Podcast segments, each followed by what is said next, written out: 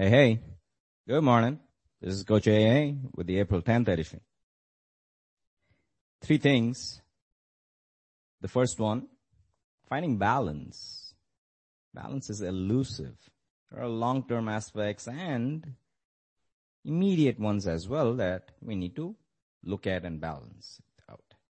We cannot just do something with only the long term in mind because unfortunately the human mind finds that, well, rather difficult. Signals are delayed as well, right? And yet balance is important.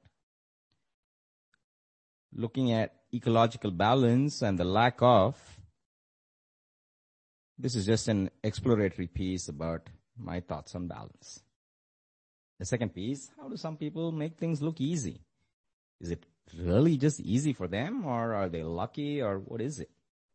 Just a hazy thought.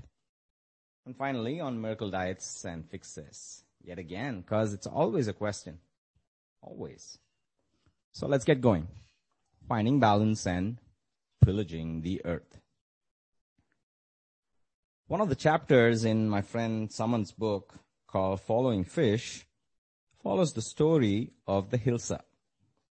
It's a fun book to read, by the way, about, well, fish in India. So Samanth's search for the best hilsa leads into various eateries from the roadside ones to slightly fancier places. And everyone seems to have an opinion of the best hilsa, where to find it, how to cook it, and so on. A section I found particularly interesting was the instruction of not fishing the hilsa during the winter. For generations, fishermen did not fish the hilsa. But today's fishermen, driven by, well, you might say their greed, but that's just silly. Today's fishermen fish the hilsa whenever. Why? Because there's a demand for it. And for them, well, it's a great time to make money for them to get out of their social strata. It's just a vicious cycle. We're all looped in, blah, blah, blah. But what happens? The hilsa is being fished in the winter as well. Now, why would more knowledgeable older generation people say hilsa can't be fished in the winter? Well, for ecological balance, of course you allow the fish to regenerate itself over winter and then you fish it again. The case of the orange roughy is crucial here. We've overfished this fish and it's not ever going to recover. Similarly, there are so many parts of our planet where we have already destroyed the ecological balance or are destroying it. Climate change is of course one, but say the amount of tigers, if you can count these and these are in the thousands, uh, isn't something wrong?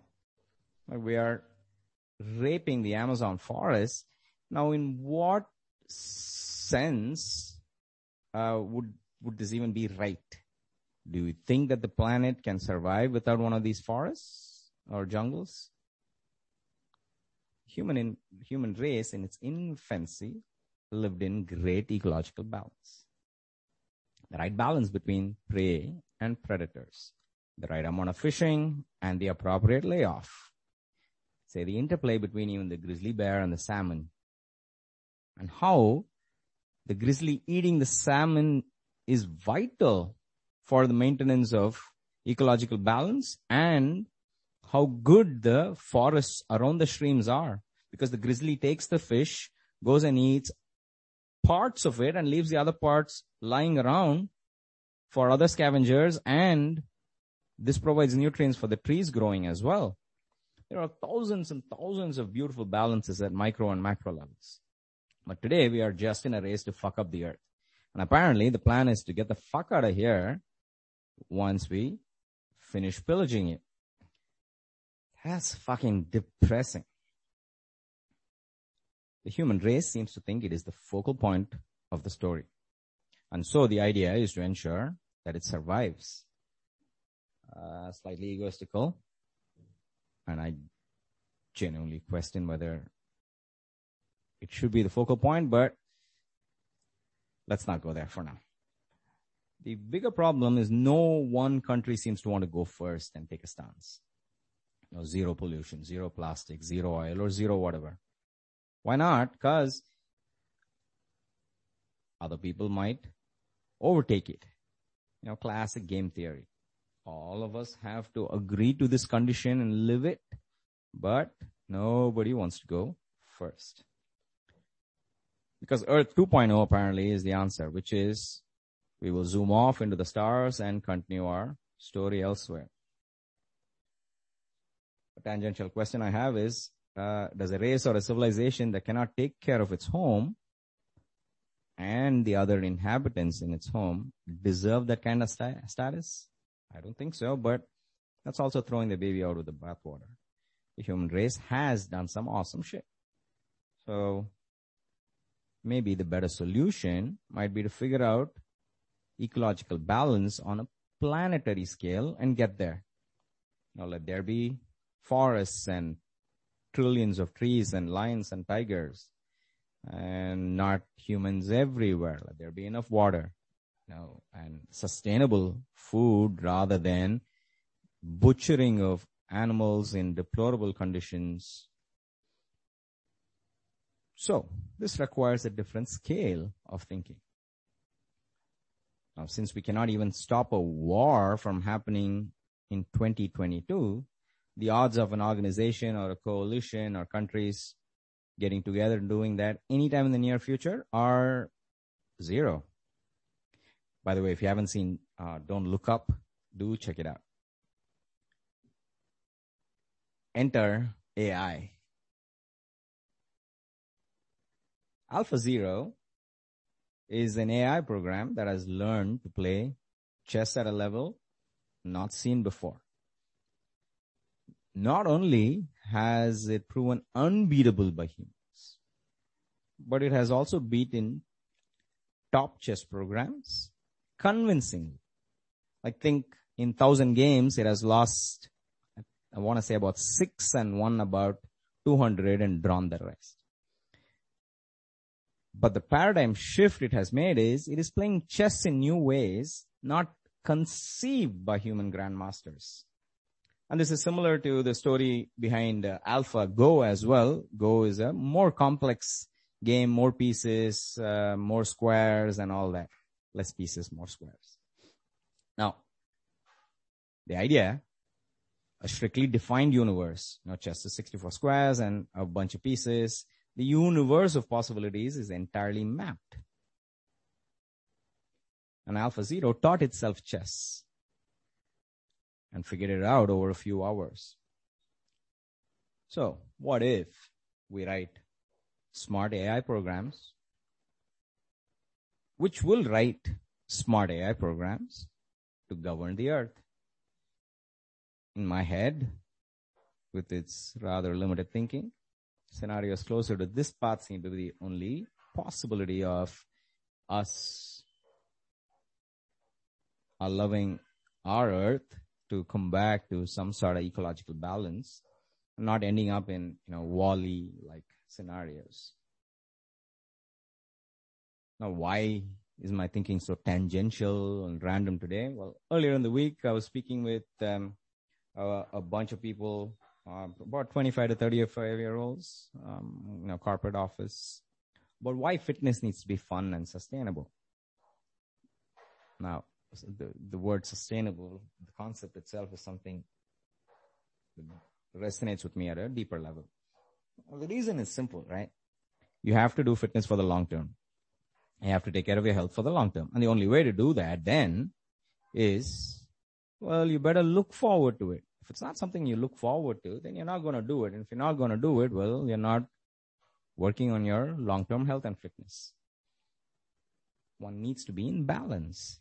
One needs to have good short-term effects so that you can keep going at it. But at the same time, put aside instant gratification and focus on the long term. And not just in fitness, right? You need to do what you need to do, regardless of what your friends and family want to do.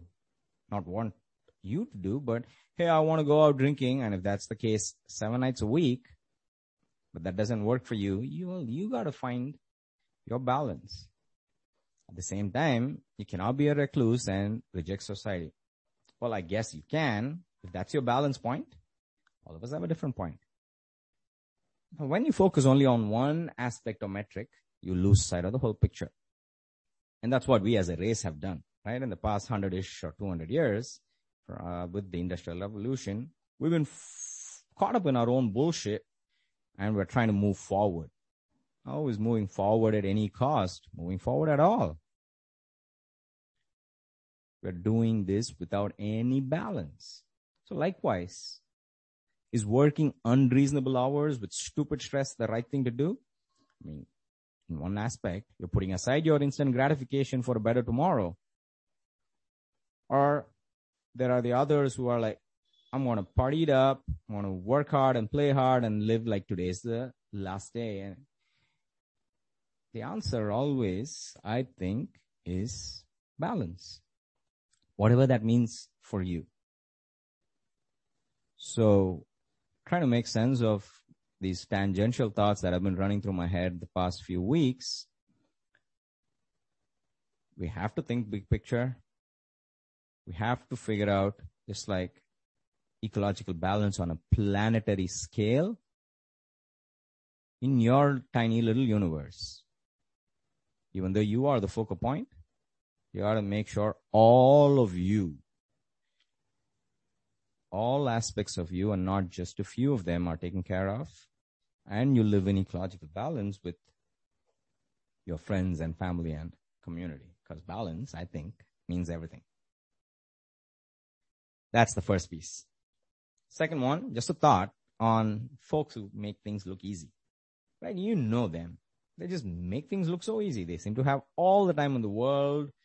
They are socializing, they are partying, and they're working hard, and they are happy to discuss the latest news, uh, latest TV shows, everything. But what I've learned, nothing is easy. They are working on it.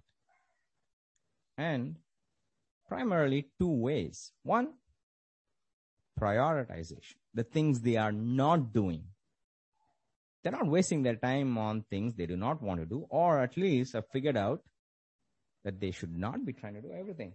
It just looks that way to us. And this is something they constantly work on. Friendships, for example.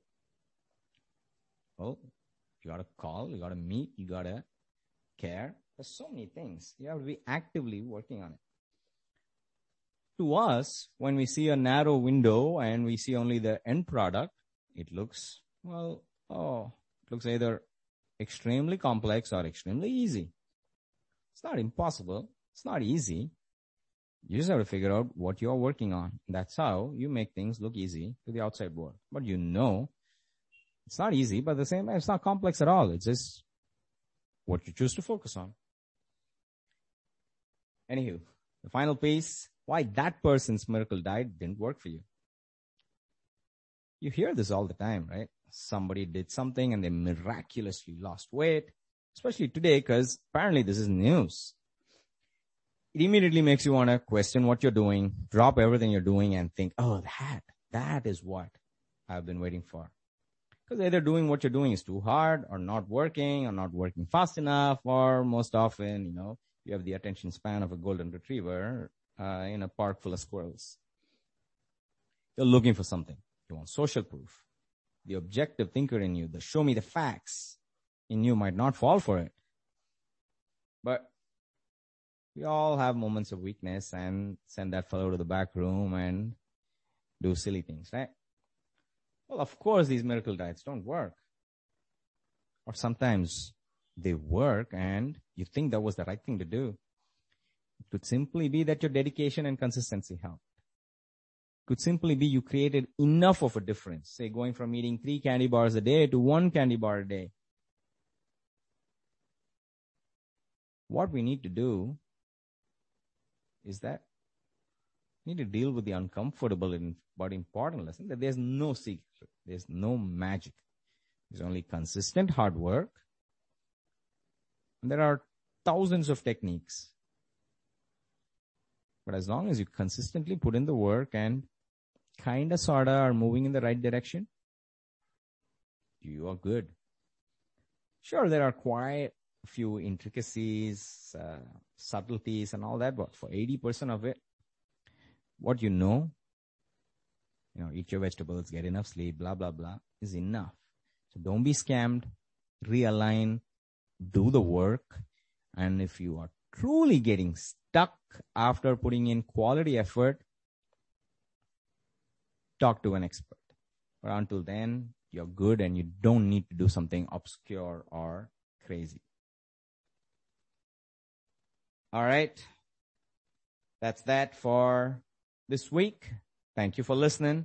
I would love to hear any feedback you might have. This is Coach A signing off. See ya.